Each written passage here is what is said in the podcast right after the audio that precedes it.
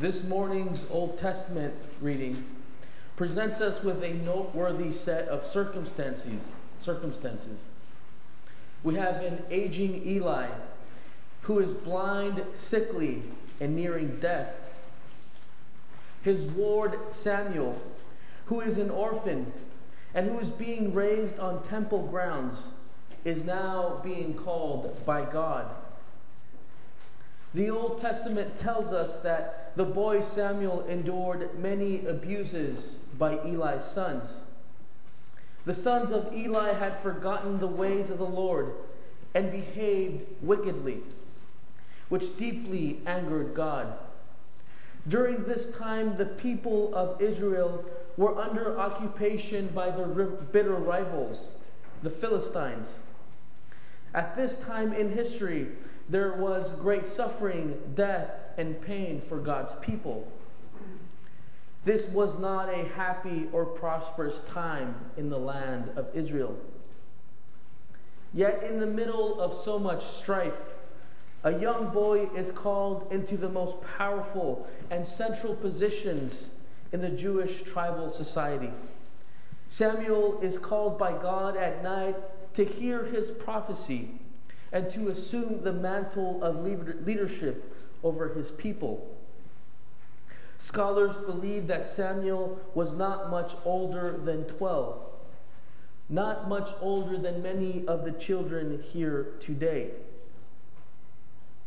Even Eli relents to the will of God, and in a profound act of humility, he instructs Samuel to listen to the voice of the Lord. In a time of deep crisis, Eli understands that Samuel must follow God's will.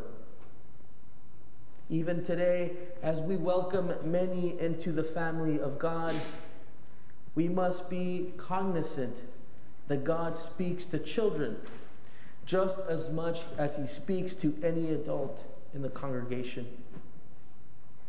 We can never brush away the profoundly spiritual nature of children. Just listen to any of, the, uh, any of them explain their world to us, or even about their faith.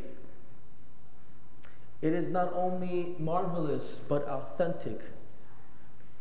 Do not let the pressures of the world on young people make their spiritual formation sec- of secondary importance. Remember that young people are growing up in an even more complicated world. Yet, as our world feels more complicated, we seem to have less spiritual tools to deal with the pressures of this world.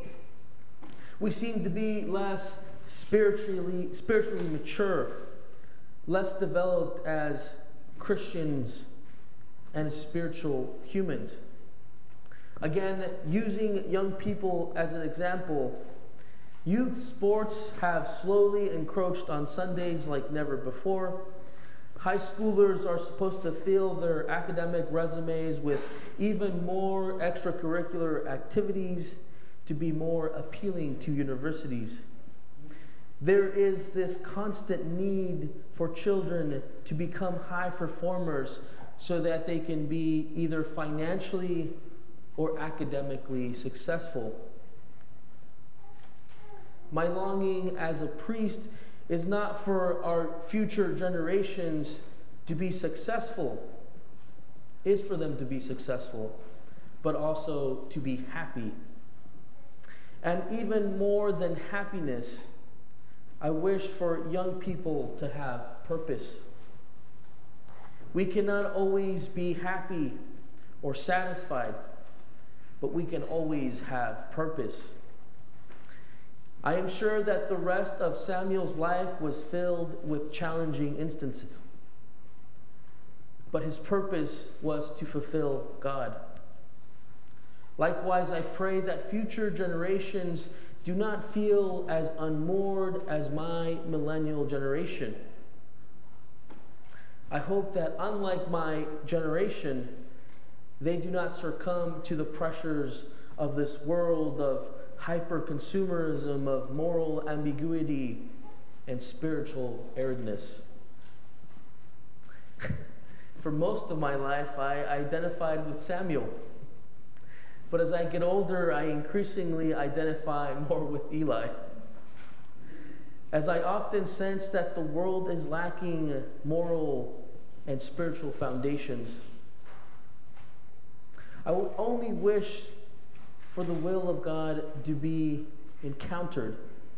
Not so our, our church can grow, but simply because I wish for everyone to come to learn the peace that surpasses all understanding. I wish for people to see that every day we are presented with a door that leads us into a life of meaning and spiritual richness. This door gives us a family bonded not by blood, but by the blood of Jesus Christ, our great high priest. My friends, my hope for you all this morning is that, like Samuel, you courageously listen and wait for God's voice in your life. And when you hear it, to quickly listen to his calling in your life.